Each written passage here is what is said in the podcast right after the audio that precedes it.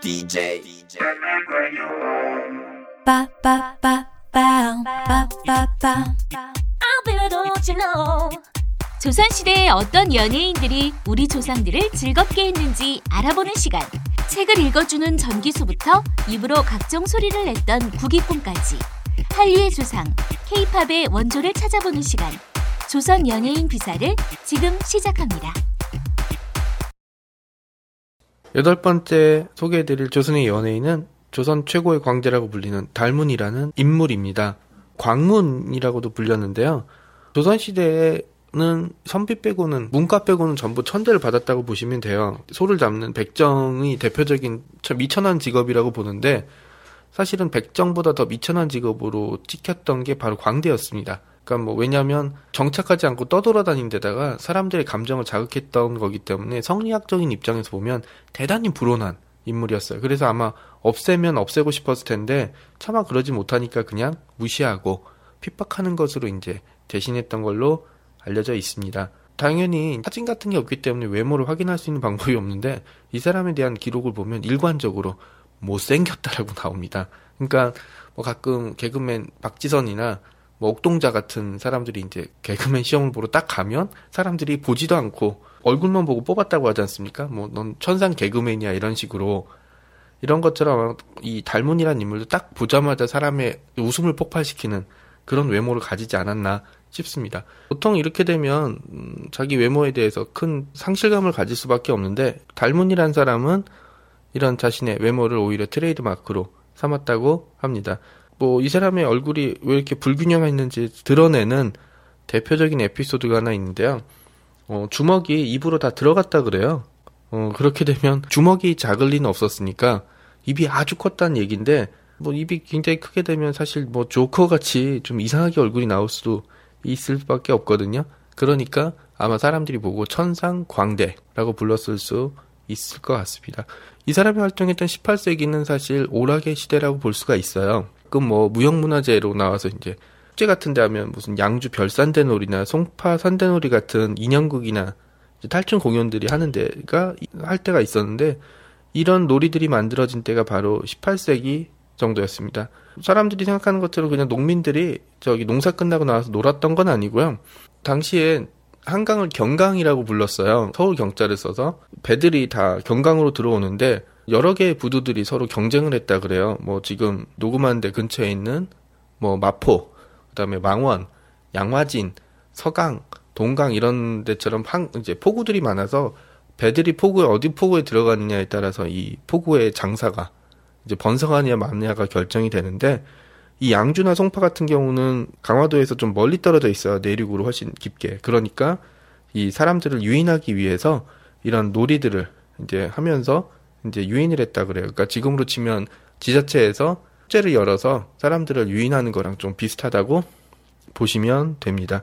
그러니까 이때 이제 주로 많이 했던 게 뭐 지금처럼 뭐 걸그룹이 나와서 노래를 부를 수는 없으니까 인형극이나 탈춤 공연 같은 게 많이 있었다 그래요. 그러니까 달문이 제일 잘했던 게 이제 이 탈춤, 이제 탈을 쓰고 쓰는 춤인데 그 중에서도 이제 팔풍무 같은 탈춤에 능했다고 해요. 그러니까 그냥 탈춤만 추는 게 아니고 이렇게 안동 뭐 이렇게 이런 게 아니고 탈을 쓰고 재주를 부리는 건데 이게 아마 공중제비를 돌거나 땅에서 이제 몸을 뒤집어서 일으키는 이런 뭐 땅재주라고 부르는 거랑 좀 유사했다고 부르나 봐요.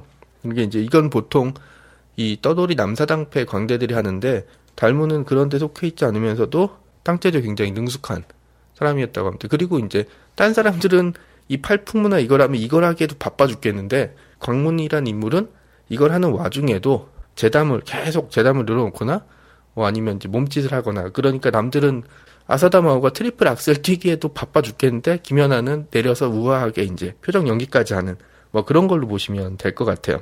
아 그냥 기분이 그렇다 안 하나 기분이 꼭 논리가 신데렐라 구두맨키로 앞뒤가 딱딱 맞아야 되나 특히 이제 남의 흉내를 잘 냈다고 나와 있는 걸 보면 이 성대모사 그 다음에 뭐 표정 이런 과장된 표정을 짓는 것도 굉장히 잘하지 않았나. 그러니까 한마디로 얘기하면 지금의 뭐 유재석 같은 인물, 그러니까 뭐 능력도 좋고 남도 잘 챙기고 그 다음에 사람들한테 호감을 주는 그런 인물이라고 보시면 될 것 같습니다.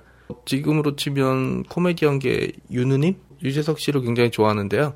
이 사람은 사실은 뛰어난 능력 그 코미디언이나 진행자로서의 뛰어난 능력도 있지만 사실은 게스트를 배려해주고 올바른 생활을 하는 그런 걸 통해서 더 많은 사람들한테 인기를 끄는 것처럼 닮은도 단순히 뭐 재주를 잘 넘고 탈춤을 잘 춘다는 것 정도만으로 있는 게 아니고 사람들을 잘 배려해주는 그 다음에 잘 챙겨주는 보통 이러기가 쉽지 않거든요. 이런 모습들을 보여주면서 한양의 최고 인기 스타로 거듭나지 않았나 싶습니다.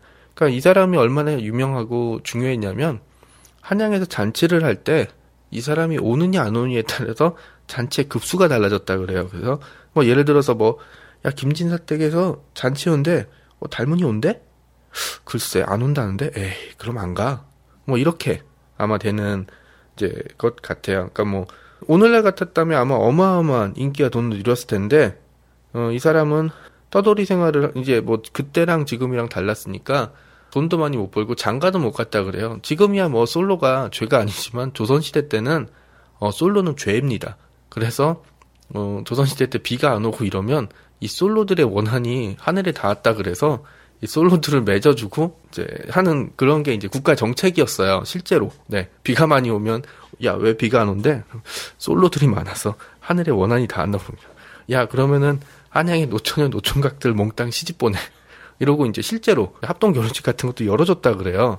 이런 상황이었으니까 당시에 결혼을 늦게까지 못했다는 얘기는 지금처럼 이게 취향의 문제가 아니고 뭐라고 해야 되지? 아, 누구의 짝도 될 수 없는 불우한 인물이었다는 걸 반증한다고 보시면 됩니다. 당대 최고의 광대라고 불렸던 이 사람이 없으면 잔치가 급이 떨어진다고 할 정도였음에도 불구하고 장가조차 제대로 못 갔던 인물이었다고 보면 이 당시에 이 사람들이 광대를 어떤 시선으로 그리고 어떤 대접을 받았는지 볼 수 있는 경우라고 할 수 있겠죠.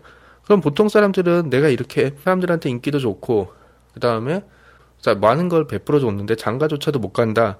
그리고 이제 굉장히 상심에 빠져 있거나 삐딱해지기 쉬웠을 텐데 이 사람은 그냥 스스럼 없이 아 뭐 그럴 수도 있지 뭐 세상이 다 내 여자야라는 식으로 돌아다녔다고 해요. 그리고 이제 뭐라고 해야 되지?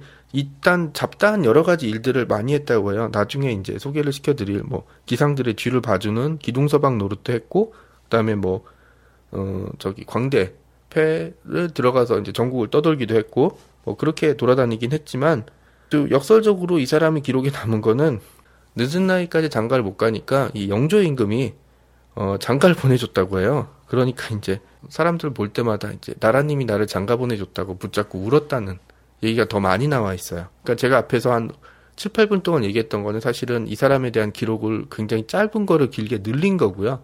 대부분의 책들은 광문이란 광대가 있었는데 늦게까지 장가를 못 가니까 나라님이 장가를 보내줬더니 사람들을 보면 손잡고 울면서 나라님이 날 장가 보내줬다고 얘기했다는 기록이 더 많이 나와 있어요. 그러니까는 어, 양반들이 보기에 광대들을 어떻게 바라봤는지 18세기조차도 라고 보면 됩니다. 근데 이제 저는 기록을 보면서 눈물을 흘렸다고 하는데 이것도 연기 같아요. 그냥 사람들이 귀찮게 하고 자꾸 물어보니까 더 물어보지 못하게. 예, 이 사람은 이제 평생이 연기의 삶을 살았던 거니까 그렇게 되지 않았나 싶습니다. 사람들이 타인의 삶에 대해서 어떻게 도와주는지, 그 다음에 어떻게 관점을 바라보는지는 사람마다 다를 수밖에 없어요. 어떤 사람은 고시 합격해서 부자가 되는 게, 부자가 되거나 권력가가 되는 게 꿈이라면 코미디언처럼 사람들을 웃기는 게 내 꿈이라는 소박한 사람도 있고 저처럼 다음 글을 쓸 수 있게만 책이 팔렸으면 좋겠다라는 소박한 꿈을 가진 작가들도 있고 그렇게 되죠.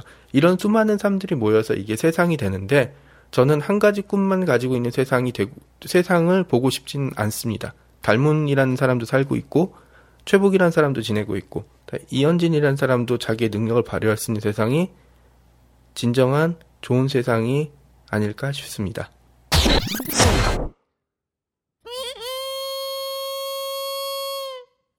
조선 연예인 비사는 스마트 미디어 N이 제작하는 역사 프로그램입니다.